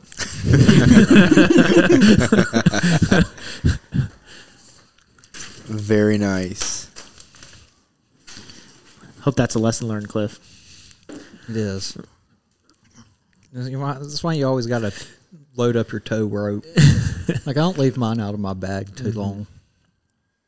Hey, it just gets everywhere. Yeah. it gets tangled up. Ian, did you have a story this week? Yeah. Is it spooky? Um, actually, I don't have a story. I just have a bunch of weird named animals that are like Halloween themed. ooh. Okay, so wait, sweet. wait, wait, we got a spooky intro. Yeah. Um, The He did the we all sing different songs. that was everything. we were all like, and we all thought of like a Halloween movie. we all sing a different song. All right, Ian. There we go. The Adams Family. Da-da-da-dun. Da-da-da-dun. Da-da-da-dun. Okay, Ian, go. okay. this is, I feel like this podcast is rushed. This is from National Geographic Animals. Um, so uh, we'll post the link, but it's just Halloween themed animals. I'm just going to breeze through these. There's something called the Screaming Hairy Armadillo. Ooh. um, at, and it's at the Omaha Zoo. I don't know how to pronounce the Latin name. It's like Give it a try. Chatteroc- Chatterocus there you go. Valerius. We all believe you because we But could. We don't know. Now look As at you. far know as what I'll we're, as do? far as I'll we're read- concerned, we know that that is the correct Latin pronunciation. You said it better than the guy who created it. Yeah. Okay, here's what we'll do. I'll read the Latin names and then the actual names. This will be more fun. Um, uh, the Desmodus rotundus at the Oh, Buffalo yeah, I've Zoo, heard of that. What is that? Better known as the common vampire bat. Ooh. Ooh. If you guys Um, The remember, we talked to crypto- Greg about vampire bats. We did. Dude, there's so many Latin scholars that are just crying right now. The cryptobranchus Alleghenianus bishop is also known as the Ozark Hellbender. Um, What What's is a that? hellbender? What is that? it it looks like uh oh, they're also known as snot otters, devil dogs, and mudcats. Ooh. I like all of those. The names. one um it is some sort of salamander, Oh, cool. um, which can weigh over four pounds. That's a big salamander. This one looks cool. It it looks like a giant. It looks like a giant booger. I'm not gonna lie. It really does. um, Yep. wait, let's go back. The What if I blew screaming that out hairy more? armadillo uh, are native to South America, and they sound an alarm and yell like a really loud, repetitive call, Hmm. uh, which sounds like a scream. You have something called the Europlatus. oh man, Fa- Fontatitis is at the Houston Zoo, but it's also known as the Satanic Leaf Tailed Gecko. and this lizard's horns like protrusions and striking eyes on some. Uh, this it just looks scary as hell. Uh, it's at the Houston Zoo, and then you have something called the Halloween crab. Um, I used to have I a think we Halloween may have crab. covered that Really? one. Yeah, in middle Yeah. school. Oh, you did enlighten Yeah, us. dude, the Halloween crab, man. It, it, it died pretty fast. Whoa, whoa, Tyler, you had a Halloween crab? Yeah, I used to. Ha- I had two of them. And when I was in fifth grade, there was an Oh, exotic dude. pet store right by where I went to elementary school, and I would go there and wait for my dad to pick me up instead of like waiting in the school parking lot. And they had Halloween crabs, and I had two of them. And you said they died pretty quick? Yeah. Was it poor management? Probably poor management Okay. from a fifth grader. Uh, Any interesting facts about them? Uh, no, I don't No. think so. They- Well, I, I did see a guy lose his thumb at the exotic pet store from a. Uh, Whoa. Well, time you out. saw, yeah. Whoa, what? okay, whoa, well, you whoa, can't just like what? okay, you can't just casually throw that out there. Whoa. Well, this one time I saw this guy lose his thumb, but we'll move on to the Halloween crab. Okay, hold up. Yeah, go ahead, Tyler. so there's this in the in the store they had this huge monitor lizard, and th- they had like a big uh like it was like an old hot tub, but they just filled it with cold water for, and they would put it, the monitor lizard in there to swim, and the guy went to go grab it out, and like I saw them do this all the time, and he went to go grab it out, but I guess it didn't want to come out, bit onto his thumb and just death rolled and just. He came back, like pulled his thumb away. And you were there. Yeah, And the you other- just as a didn't have a fifth thumb. grader, and I was like, and the other guy behind the counter was freaking out, and I was like, oh my. Did you call nine one one? No, I didn't, but the guy behind the counter did. Did- is I don't that- think I don't think I had a phone. I was just traumatized. Wait, wait. So wait, the wait, guy who was got this the guy like who a lost his field thumb. trip or like, no, there was a it was a store next to my elementary school. Oh dang. So the guy who lost his thumb, did he work there? Yeah, he worked there, Okay. and he like took care of the lizard every day. Just one day, Liz was like, "Not today." So it took his thumb and then just barrel and death rolled. rolled, and he pulled, and just It was gone. yeah. Do you think it happens like movies where like they pull off everything and you just have like a like a skeleton thumb for a day, Yeah, for a describe the thumb Yeah, it was after like- it was gone. just nothing there. Like if Just you nothing. it Just wasn't- flat, yeah, just just flat. flat, Just just, like- flat and bloody on his arm. Oh, really? Yeah. Just straight up flat. bit? Oh man, Wow, Interesting. that's brutal. That's the most Halloween story so far. that's a true story. Oh, I know, right? That's the real Halloween. So did you hang around for like the authorities? No, I to don't really, arrive? really went. Well, like my dad was like in the parking lot. I saw that, and I was like, "Okay, "Time for me to leave." And I never really went. I never really went back He got there. in the truck with his dad. dad, guess what I saw today? That And your monitor's got dad a was taste like, of "You are blood. never allowed to go back there again." But after then, I don't really mess with snakes or lizards, or Lizards. anything. I don't Stay blame you, man. After seeing that, Yeah, I No. was like, I'm good. Wow, I like how you just casually threw out there. Right? so I saw this guy lose His his thumb one thumb. time. What? Wait, what? All right. Ian, do you have any more uh, Halloween animals? This episode is brought to you by Cox Contour TV. Sometimes it's hard to decide what to watch, but Cox Contour TV helps make that decision easier. Enjoy live TV, on demand programs, DVR recordings, and music all in one place. And only with the sound of your voice with the Contour voice remote. Plus, catch the golf and basketball action you've been waiting for on the Contour Sports app. Learn more at Cox, cox.com slash contour. This episode is brought to you by Cox Contour TV. Sometimes it's hard to decide what to watch, but Cox Contour TV helps make that decision easier. Enjoy live TV, on demand programs, DVR recordings, and music all in one place. And only with the sound of your voice with the Contour voice remote. Plus, catch the golf and basketball action you've been waiting for on the Contour Sports app. Learn more at Cox, cox.com slash contour. No, man, I just want to hear more about uh, stories at that pet You got store, any more dude. people losing appendages? No, they, they did. They had some crazy animal. They had a there's a a big sloth in a cage they had there. They had a giant python. That Ooh. place is crazy. Do you remember that guy in Lubbock who had the pet store? And it was something like if you went in, you paid him like five bucks, he'd take you to the back room. Jesus. Chupacabra. Was this another chupacabra thing? like at the state fair? Zach, I think a lot of people have taken advantage of you. Guys, five dollars is five dollars. Keeping my new favorite thing behind the back door. Oh my gosh. oh man. Yeah, no, he had like spider monkeys and stuff. I think he had like illegal things back there. You know? I'd say Wait, for Zach, are you $5. talking about that one that was like on 34th? Yeah, it was right across the street from the aquarium. Yeah, we won't name it, but yeah, no, I know what you're talking about. You went in there, you, you paid the owner like a couple bucks, and you take you to the back room that had all the weird stuff. Yeah, weird stuff. Same dude who does the chupacabra at the United State Fair. Different guy, same motive. Oh man, all right, Cliff.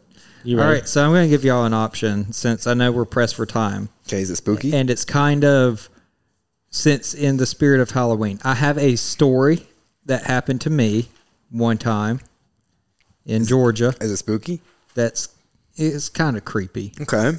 Um, or I can go into CWD. Let's do creepy story. Yeah, creepy. no, creepy story, dude. We'll yeah. save CWD for, not next the week. Halloween Yeah, if special. you're not the Halloween special, where we apparently are talking about. the pandemic special. We'll talk about every pandemic, every creature's pandemic.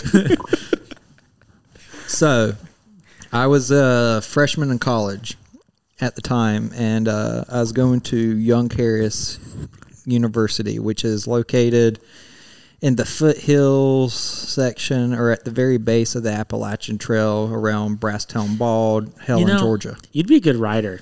You're very descriptive in your stories. I'm, I'm painting a Right. uh, picture. Literally, I'm building a picture yeah, in my head. yeah, I'm building a picture. I don't know a brass town hall or Brasstown Bald, it's the highest peak in Georgia. yeah. I just was you know. Um, Was imagining this a peak. pre septum piercing or post septum piercing? It was pre. Whoa, you had a septum piercing? Not just the septum piercing. We're not going into that. that's, a, that's another story for Wait. another day. How did I not know? That's for about next this? year's Halloween special. Um, weird times, man. so College. I was a I, was- like I said, I was a freshman going to Young Harris College slash University. It was a two year school, but it was had some degrees that had four year programs, so it was like starting to change a little bit, and it was becoming bigger.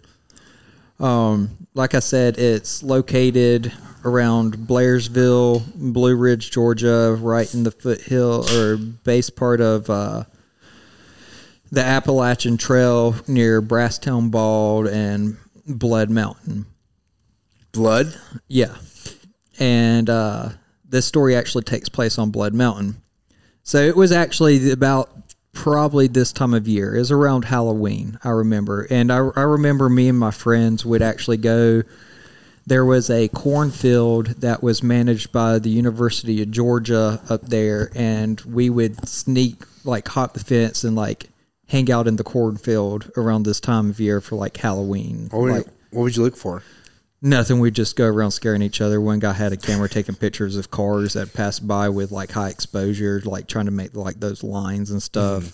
It was just a lot of fun. We'd just kind of scare each other and like explore and whatnot. So like, not to divert the, the Smoke story. cigarettes, drink drinks. I imagine you guys would just like run around the cornfield and be like boo to each other. Pretty much. it was, it, it, there wasn't anything scary about it. But that's not this story. This story really starts the night before uh, we all we all were camping because that was something that we were all into and could do there because there's not much up there. So we all kind of got into camping, and a couple of times we would uh, drive up to the the peak of Bell Mountain in my Jeep and uh, camp out there, which wa- had like a little off road trail on the on the way up there. I took my parents one time, and there's a sign that says "Do not drive this; you will die." And I still drove it with my parents in the car, and they yelled at me. But again, that's not thi- Wow. that's not this story. but like I said, we, we would go camping, and so we all got it in our in our idea in our heads that the group of us would go camping, and there was about four girls, five guys in the group or so, and we all decided that we wanted to hike a section of the Appalachian Trail and go camp on the top of Blood Mountain, which is the very like start of it in Georgia. And the night before, I was like, great idea. Deliverance, the movie. The. dun dun dun dun dun dun dun dun Yeah, dun. the paddle fast right here banjo sort of thing. Yes. The movie that made that famous was on Netflix at the time. Now, if you don't know, Deliverance was, as a matter of fact, filmed in Georgia. In your backyard? The river, the river sections of Deliverance is Georgia. So, the whole movie, if you've never seen it, then this story's not going to be spooky to you. But the "I'm going to make you squeal like a pig, boy" comes from it. Uh, I think it's Burt Reynolds Yeah. gets manhandled by a backcountry, no teethed hillbilly. Mm-hmm. And uh, yeah. So we watch Deliverance in the dorm room the night before we go camping on the Appalachian Trail. The Sounds Blood like Section Mountain. you shouldn't do. Just like you shouldn't watch a Blair Witch Project before you go camping. Yeah. No, you yeah, definitely one hundred did percent. Yeah. But we did anyway. So watch that. Everything's already all packed, and then we go and we head out probably mid afternoon or so and start hiking up the Blood Mountain section of the Appalachian Trail. We get to the very top, and there's this like little safe house or whatever you want to call it, like a sleeping cabin that's there for people to use and out front there's a stump that had be- or a tree that had been cut so now it's just a stump and on that stump was a man that. What? wearing nothing but overalls and a blaze orange vest Okay. No way. no teeth just like the movie so we get up there and it's about six o'clock at night or so and he's like, "There's some camping spots right down about another 200 yards or so. If y'all want to camp there." And We're all like, "No, sir, we do not." so we ended up going farther than what we really wanted to, and uh, going about another mile, mile and a half down the trail and finding a place just off trail that we could camp and setting up camp and stuff and uh, cooking our dinners and everything, which consisted of mountain house meals and all that. And uh, all night, you just hear like noises in the woods and everything. And the only thing I could think about is it's some- Overalls, man. it's that hillbilly dude coming to check on us. and it was like the most like it's not like terrifying, but it's like creepy and scary just because of like the fact that I watched Deliverance right before. Did y'all have a night watch? Like you, you take an hour. You take an hour. Nah, I mean, we ended up staying up a good portion of the night around like a little campfire and stuff, and then crashing out. If you're banjos, you wake us all up. Yeah, pretty much, It- but it was like just a whole creepy like All right, if you were camping though, all right, pitch black, middle of nowhere, and you did hear banjos, like you, oh I'm out, Yeah. I'm Oh, out, yeah. I'm gone. I would just like that'd be the creepiest thing I can No, imagine. I'm going to try to find the banjos. No, I mean free banjo. Maybe they're just having a little evening entertainment. You know, who knows? Yeah. But it was like the the whole like situation of it all, like as a story, makes it kind of creepy to me. I don't think it's like scary, but it is something like that happened to me Yeah. personally, and I could call up every single one of those dudes and be like, "You remember this?" and they'd probably be like, "Yeah." So shout out to them. Most of Nice. them I don't talk to anymore. Send them this podcast. Let, let Most of them I remember. don't talk to anymore. Zach, you ready? I am. You guys ready? Yeah. Creature Watch. Zach gets music. We don't. Well, we can make my music. um, so I don't have a creature this week, but talking about jack o' lanterns earlier got me thinking. It's Halloween, Halloween special. Let's talk about jack o' Oh. lanterns. Okay. the headless horseman. Hey, Which that movie I watched it the other night, uh, Legend Hollow? of Sleepy Hollow with Johnny Depp. yeah, That movie holds up. yeah, that's good. It is good. Yeah.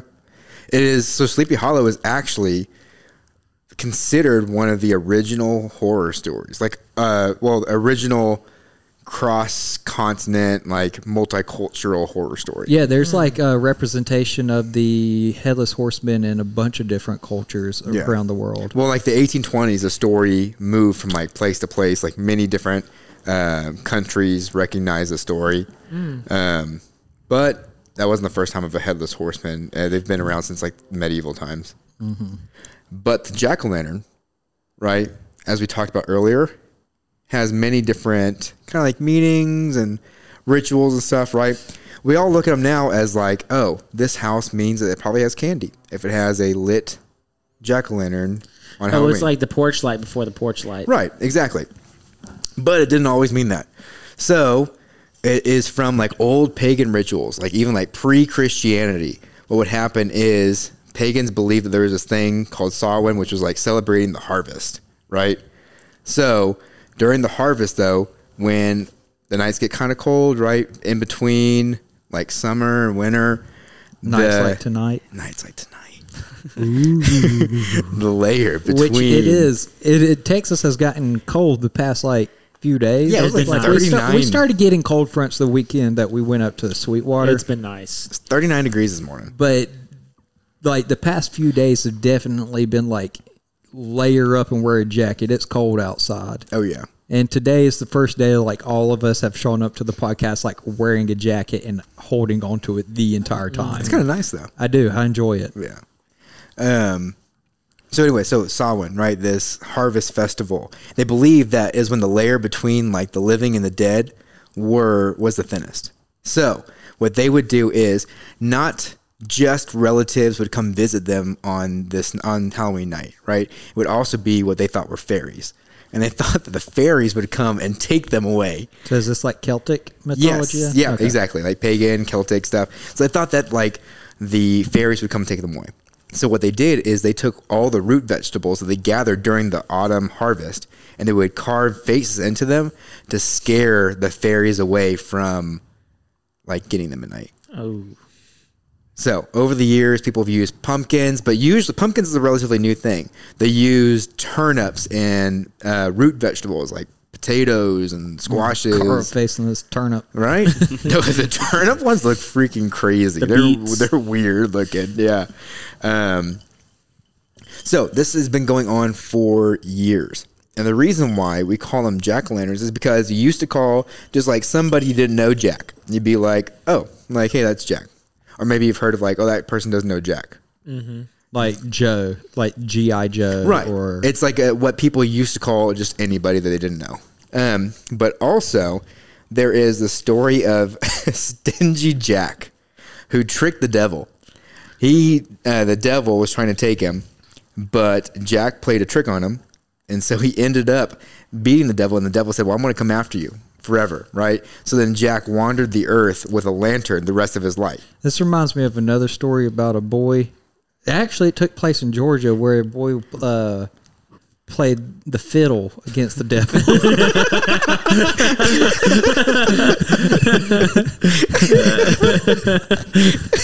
The devil went down to Georgia. Yeah. that's weird. All right, keep on going. I just thought that was funny. I was starting to bust inside, so I had to like mention it.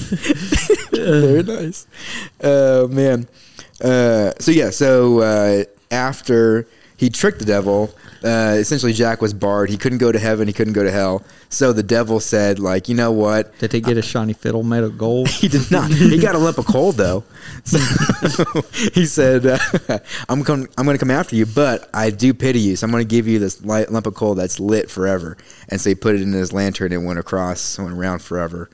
Um, But yeah. How would he trick the devil? Saying that he could play the fiddle better than him? I don't know. It just says he tricked the devil We'll twice. go with that. Oh, he was he was full of mischief. He's like, yeah, sir, I really suck at the fiddle. oh, I'll play you. hustled him. Hustle the shit. Well, also it was uh, so it was like Jack cheated death, right? Was how he tricked the devil because he was like an alcoholic. He did a bunch of stuff, So like a did bunch that of like boy from Georgia. yeah, right. He did a He bunch of said- he did a bunch of bad stuff, and so uh, it was also a cautionary tale that like if you behave like Jack, you might be trapped between the two worlds. So That's it. But yeah, but the main thing is we keep uh, jack o' lanterns up so that way they uh, protect us from fairies Nice. from taking us away at night. All right. That's all of our stories. Tyler, what's up? What's up? It's been a long road to Yeah, this. yeah, we are way over on time, but we're gonna roll with it. That's all right. We've can been, go- we we've can been go good over a on little bit. time. Yeah, we've been pretty consistently. I don't at know an how much hour. more exciting I can get in- instead of my uh, monitor lizard story, but Hey, Oh, that was a good story, man. Dude, that's to be fair. That story was epic, bro. What's that lizard called? monitor lizard. They're like a small Komodo dragon. Yeah, exactly. Did that guy like immediately resign from the pet shop? Oh, if I was him, I would have never worked again. Technically, Yeah, he, no way. Technically, he renined because he has Oh, nine fingers. Boom. also messed up. But So we brought you on to talk about fly fishing. We've been talking a lot of hunting lately, so fishing will be good. And you recently got a job at a fly shop on the Guadalupe. Yes, I did. Oh yeah, It's awesome. So I've known you for Four years now. four pretty much. years probably. Met you up in Austin when you were a very green young Junior in high school. junior trying to learn how to fish. and now you work at a fly shop. So lay out the path for all the young kids who have dreams and aspirations of doing what you're doing. So the fly shop I work at now, I've been going to since like I first started going to the Quad, which was my junior year. And when I went there, a guy about my age now worked there, and I was like, man, that'd be a pretty cool job. But I still had no no idea what I was doing. The first time we went to the Quad, we fished a totally wrong part of the river. I didn't bring waders. I was wearing chacos and shorts, or chacos and like sweatpants, and freezing cold. Oh my Shout out gosh. to Texas winter waiting. And then went to another fly shop, and the the guy was like, "Yeah, you're fishing. You need to fish over here. Down there, no good." oh man, were you guys too far downstream? Yeah. Yeah, So then the next day, went met this old guy on the river. He gave us these two black woolly buggers. Fished those all day and just tore it up. And Yeah. I was addicted. And then so I, I live in Laga Vista, which is by the lake, and there's a bunch of little creeks that run off into the lake. And then after that, it was just every day after school, get home, pack up my fly fishing stuff, and go hit the creeks. And This then it's just was been- like, yeah, well, this is a couple years after you're Yeah. like, uh, I'm done hanging out. We're in animal shops. Now I'm going to start going Yeah, out now fishing. I'm now yeah I'm getting away from lizards and snakes. but it's just like, and you can never stop learning. I I guess would be my biggest takeaway. Like still now, like I watch YouTube videos every single day, Mm-hmm. and you just like learn more and more. So when you're looking for like YouTube videos, um, like how are you finding them? Just like YouTube algorithm, or is- are you Yeah, searching like for I'll, anything? I'll I'll like search something up or like what usually happens is I'll watch one video, I want to understand something in that video, like he'll gloss over it, and Mm-hmm. then I'll be okay. Like I want to learn more about that, and it's just a big rabbit hole. Yeah. it's been hours. Just like okay, they mentioned that, but they Yeah, didn't really no. go into detail, Yeah, so like I'm gonna go look at that. And then he has another video on that, and then in that video he'll mention something else. Yeah. And you just learn Mm-hmm. we should be more. taking notes. I know, yeah. Mm-hmm. Yeah. For our YouTube channel that's dying. It's not dying.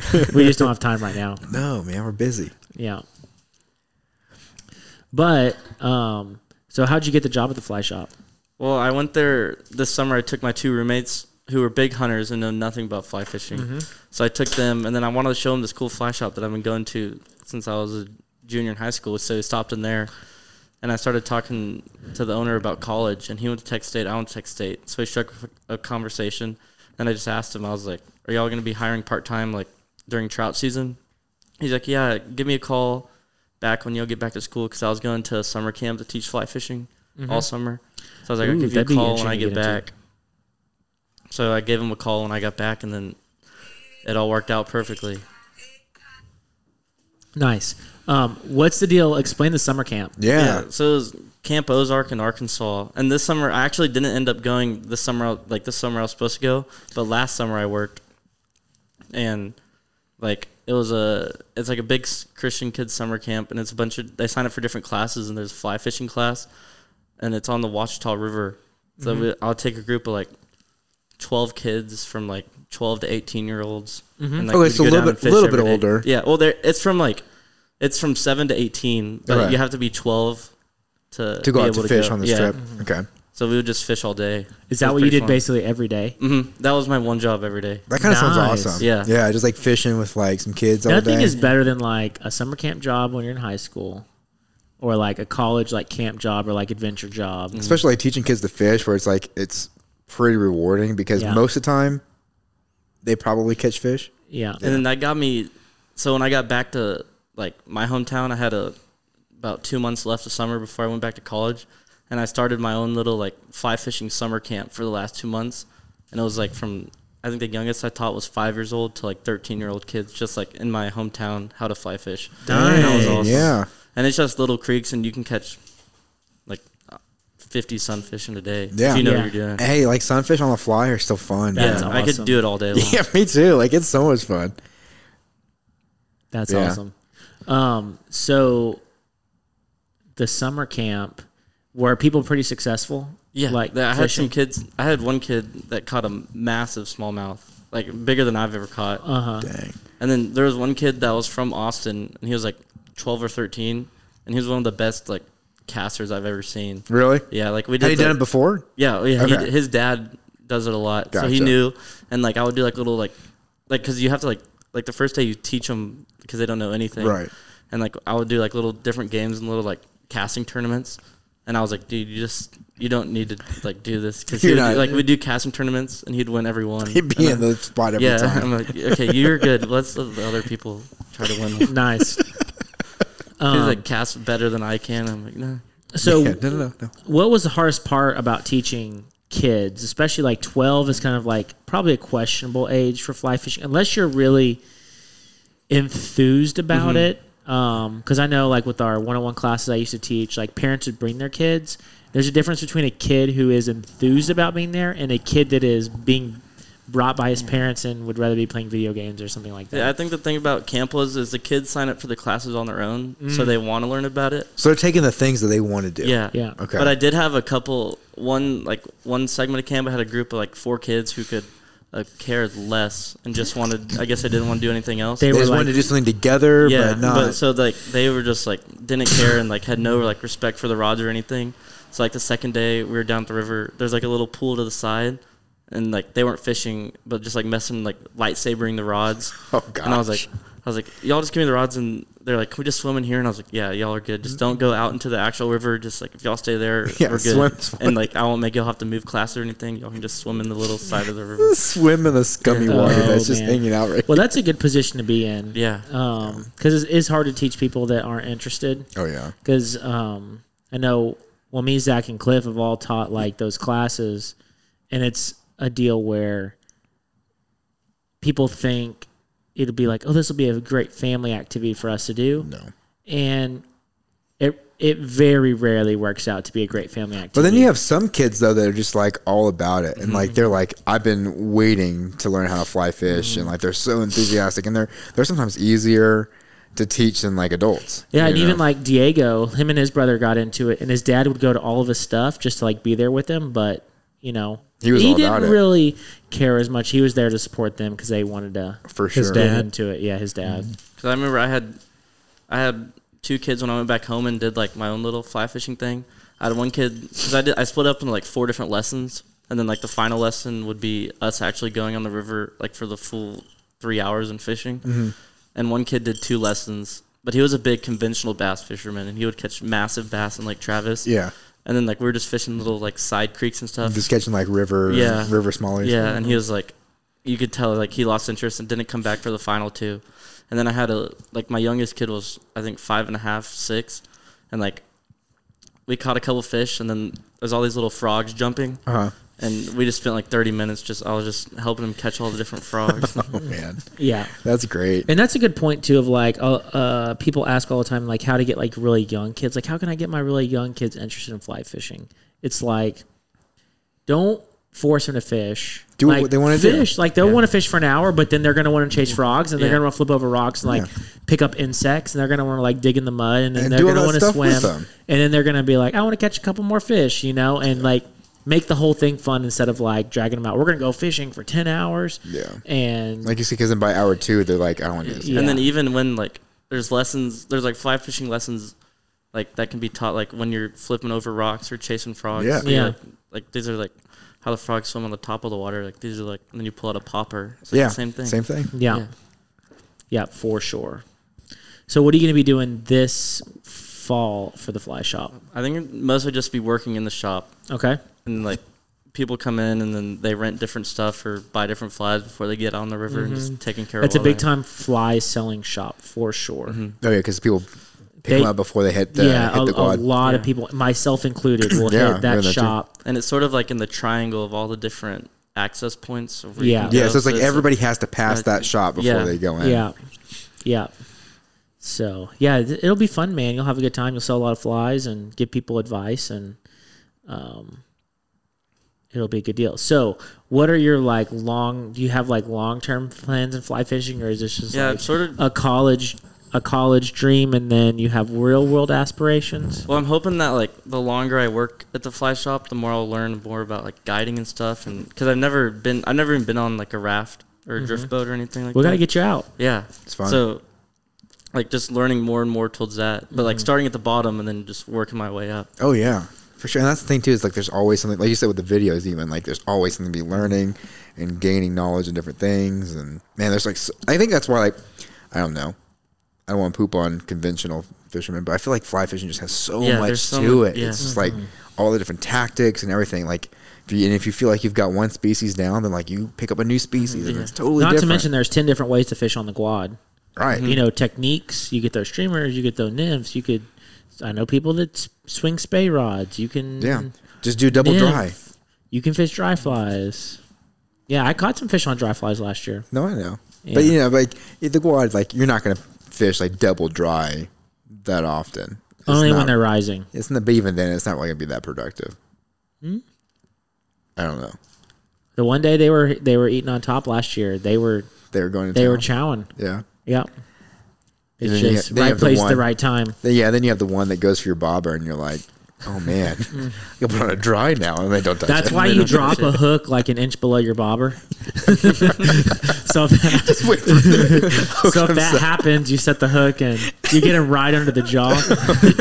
you got to make sure you use like a really like like kind of like a big circle hook underneath. You get him right under the jaw the big one. That'll be the one you take home for the day. Yeah. without fail. Every almost every time I go fishing on the quad, a trout will eat the bobber. Oh yeah, for sure. Yeah. Like I don't think there's been it's a time not I've that been out- uncommon. It's always like it's always like in that really fast like section, like wherever it is. But then at the same time, they can be extremely picky, but then they'll eat your bobber. You're like, what the heck is You'll going change your on? flies. You'll be like, you'll change the depth. You'll be like, "Uh, what are you guys eating? And I'll Yeah. be like, I want the bobber. Yeah. but um what is your most memorable fishing experience? I would definitely say uh, probably the first time on the quad because from going to like such a massive failure one day, and then the next day we knew where to fish and doing so well, Uh-huh. and that's what got me hooked on the quad. And we no- never even knew about the quad. And I'll that's even there. say 4 years ago there wasn't there's probably half the amount of pressure on the quad there is now. Would you agree? yeah, Maybe even more than half. because like it was, I was- never yeah. advertised when I was in high school. Like knew nothing about it. Like we just stumbled upon it on a YouTube video. Really, just but like, now oh. like I feel like if I Mm-hmm. The was just trout lease sold out in yeah, and 6 Oh, hours. hours, the yeah. website crashed. Oh my gosh, Yeah. yeah. Sitting there, seven o'clock in the morning, just like, I gotta work. Come on. Yeah. But yeah, I feel like like now like if you knew nothing, like if you just got into fly fishing and didn't know where, I feel like the guad would just come to you instead of you having to go out Yeah. and find it. Well, and the quad is just like so rewarding too. Like Mm-hmm. the fish are fun. Like they're good sized fish. It's just I and don't so- know. and it it meshes well with here because the bass fishing slows down. Yeah. it can be productive in the winter. Um, just got to pick your days. Yeah. but the bass fishing slows down and it gives you a wintertime fishery. yeah, it fills that void. It Like, fills that void. It's Yeah. like literally, I go from bass straight into trout season. Like Mm-hmm. it's just the way it works. And then once trout starts to slow down a little bit, it's right back into like bass and warm Yeah. water.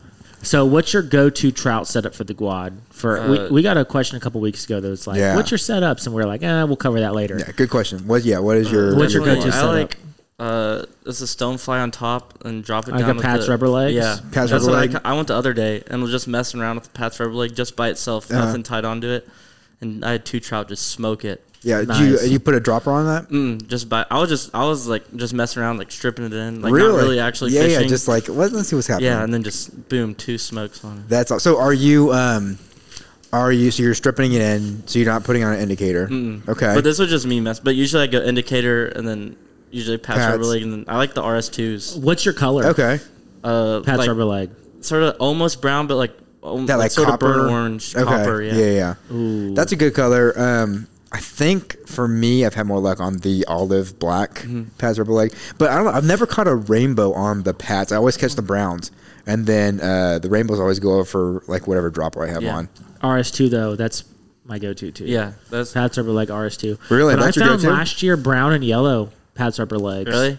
Did okay, well for the me. yellow. Dang, I'm, I'm letting out all my secrets. I know, see, I'm t- I'm like, yeah, Brown and I usually yellow. start with the Pats up top, especially if it's like early in the season, and then I'll go to a Frenchie on the bottom. you like the Frenchie? I hardly. ever I fish a love the Frenchie. French. I tie up like a you know size fourteen Frenchie that's just like bright purple with a bright red, like hot, hot uh, neck, whatever it's called. Mm-hmm. And uh, yeah, man, that produces for me. Hey, Ian, what's your go-to quad trout setup? Ian, I run like uh, to quote. go ahead. Can you guys hear me? Yeah, yeah. That's hard, man. Dude, I will fish a streamer whenever I can, even if they're not biting. Um, that's landing. I will like streamer fish water that's running at like a negative CFS. Ian's been my net boy more than one day on the quad. Yeah. Um, just like I like fishing. Yeah, I like olive, like like three fly rig. Um, dude, I love streamer fishing. I know that's so like such a cop out answer, but No, it's not a cop out answer. Man, it's what you like to do. You know, That's what you like to you do. may not catch as many Yeah. fish, but you're you're having fun it might doing be it. a God, hipster no. answer, but it's not a cop out answer. for sure. I see. I like I like just nymph rig because I Yeah. catch fish on it. It's fun. Some people Free hate Google nymph rigs. example. I don't Oh, mind them at man. all. Well, when I first started fly fishing, I was like, no, I either want to be dry dropper or streamer because that's the only way to do it. And now I'm like, I'll nymph rig before I do anything because it's fun and because I catch fish. Yeah. to be to be true uh, truthful, if I haven't caught anything by the end, I'll do like a hopper, an egg, Yeah, and like I'm going. I I'm don't going know, like egg. a pheasant tail or something. Go, Like, mop yeah. fly with egg dropper. right? You know what? Yes. You'll catch And fish. Cliff is going to catch more fish than all of last us. time, You know what? last The time second you Cliff and I swallow went your with pride, Will, I'm gonna I'm Cliff gonna one was up like, you, I'm running Cliff. this I'm thing. going three fly rig, squirmy worm, my fly egg. I was thinking the same thing. It's like, oh man, I've cut myself short. what else can I put on? yeah. Oh man, that's But great. to be honest, I love streamer and trout, man. Like I know, you know, like it's it when it works out, which it doesn't very much. It's so fun. Yeah, for sure. Uh, what rod do you use, Tyler? I have the Orvis Clearwater and then the Hydros What weight? uh, five. Nine foot five. Five, weight? yeah. Yeah, nine five. Then I have So- the TFO three weight with like the Reddington zero reel. Okay. That's a cool little reel. Yeah, actually. but the only thing I don't like, I took it to Colorado last month and fished a big Thompson with it. But like, I found it was good for little fish, but for like the bigger It's fish, no drag. There's no drag, and So so it it, just, just- dragged me down the river. yeah. um, Yeah, three weight sage. you, sh- I'll sell you should try your next Real trying to rod. get rid of it. Your next rod. You should get a ten foot four weight Alright. for the quad. A ten Yeah. foot four way. Yeah. No, that's a good. That's like realistically for the guad, that might be my next rod. Is a Yeah, 10 to, four. Mm-hmm. if you're looking for like a quad specific rod, I do a ten foot four weight. You have the extra reach, so you can heat, reach hard to hit places. It's easier to mend, so you're mostly fishing nymph rig, so you get that extra foot of mending ability, and then you get a stiff butt section. We have bigger fish, so you can handle those bigger Mm-hmm. fish easier with that heavier butt section for a four weight, and you have that lighter tip section, which gives you more tipper protection. Mm-hmm. Yeah. It's in my mind the perfect best quad rod. now, if you start fishing really heavy, it kind of gets annoying to cast. But if Mm-hmm. you're good at casting those nymph ricks, just doing that like water load cast, Yeah. then it's not a problem. But if you're a newbie caster nymph rigs, I probably wouldn't reach for that rod right away. Six F is a is I, I like that rod a lot for the quad. Um, do you do Hmm. any euro nymphing? No, just traditional uh, indicator. Yeah. Not a fan. Or just More effort than it's worth. yeah. Yeah, that's kind of where I'm at. At least here, It's Yeah, I effective. feel that. definitely is effective. It's very effective. But I did a, I did it one, like my third season on the Guad. I was like, this season I'm only going to Euro Nymph, like just to commit to like a new technique, and it's not as fun in my opinion As indicator, as indicator. And when I really got good at it, I could probably say I caught more fish, Mm-hmm. but still, I think it's a pretty sharp learning curve. um. Yeah, Yeah. definitely sharper learning curve than See, that's indicator. I don't know. I think for the, I mean, this year might be different. I might go out more this year because I have more time off. But that's another thing. yeah, time would Well, make a big difference in that. That's Right, what like- I'm excited about this year. It's because I finally live close enough where To I can actually, go like, all the affect- time. yeah. because I used to Austin hour and a half drive, San Antonio yeah. an hour pretty much, but now Yeah. I'm 20 minutes away. Same thing. Like I think my wife and I both have you know a couple weeks off around the holidays, Mm-hmm. so I think we're gonna rent a cabin or something up there and just kind of like enjoy it. You know, Yeah. fish it during the week when Nice. nobody else is really out there and have a good time. Nice. I'll be good.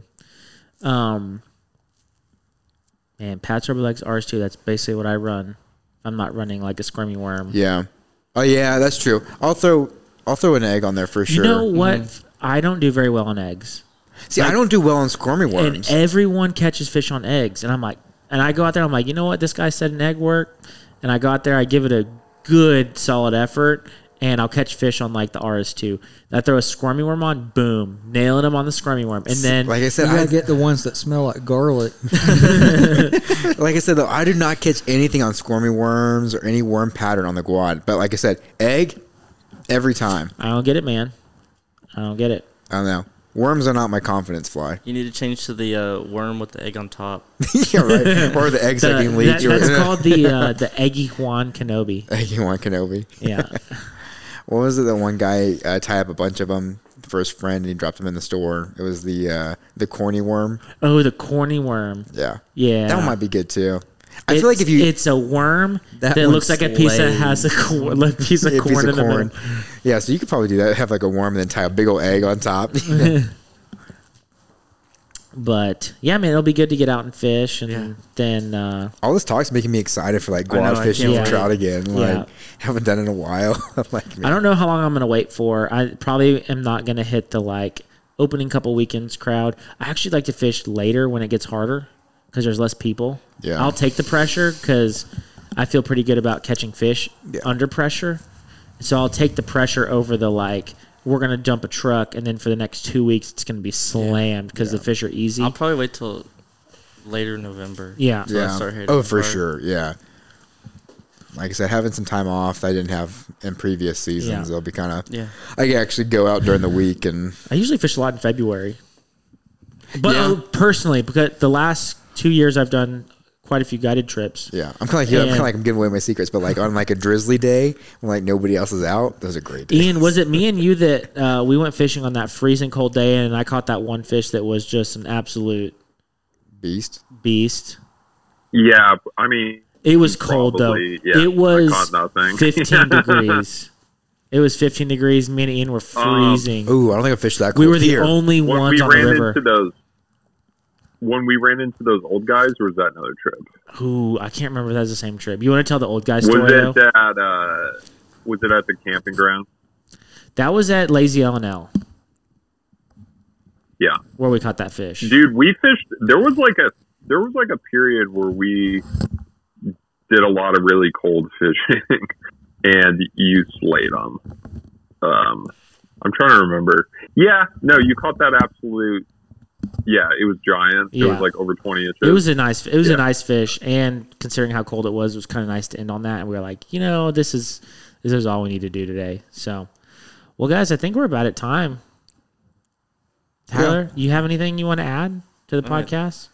Uh, I think we're good. Thanks Or for I coming guess on. Maybe if Yeah, you're thanks, just man. getting into fly fishing, I would say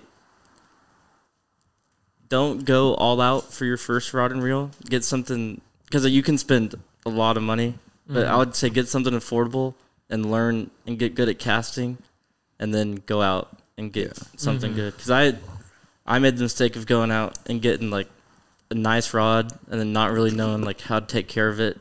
Could just treated it like a normal fishing rod and then ended up breaking it. Oh dang, yeah. So I was like, and then my friend got just like the the white White River Cabela setups, and it's just a good like learning rod. Yeah. Mm-hmm. yeah, that's what I said. If you, especially if you can cast a crap you set up, you can You'll- something you'll good. You're gonna, enjoy. be- It's Yeah. also You'll you, enjoy a better, nice you setup. also better appreciate the nicer stuff if you've sure. been using the Yeah. because it's hard to say oh a thousand dollar fly rod or nine hundred dollar fly rod. Ooh, what is that going to do for me? But if you've been casting like the Academy special that's thirty dollars for a year, and then you pick that rod up, you're like, oh, you'll get it. yeah, Yeah. you'll get it. yeah, Yeah. for sure. So hey, Ian, time What's your for wisdom? Ian's Yeah. closing words of wisdom.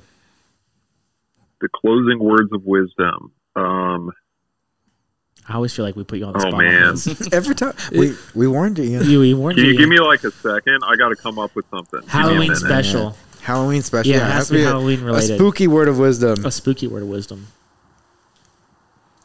A spooky word of wisdom. Maybe like some tips if you're like stuck in a horror movie, Oh yeah, what not to do? what not to do. Oh yeah, And if while you're you're- stuck in a horror movie, if you're stuck in a horror movie, um, just out, just trip everybody and run away quickly. Like if he's gonna kill you all, like only some of you are gonna. Survive, well, usually like, some one or sort two of- survive, right? The, the final girl. hey, final you know girl. what? Somebody's got to be the final girl. so, might as well be you. Oh, I yeah, have a don't good walk word for last in the wisdom. group. Always wa- walk in the middle of the group. If like someone with a chainsaw is coming after you, don't put that on your Instagram story.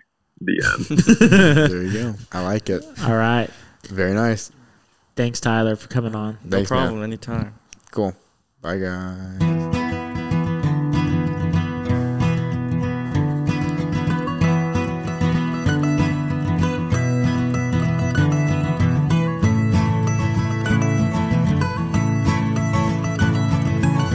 We are done. Get the heck out.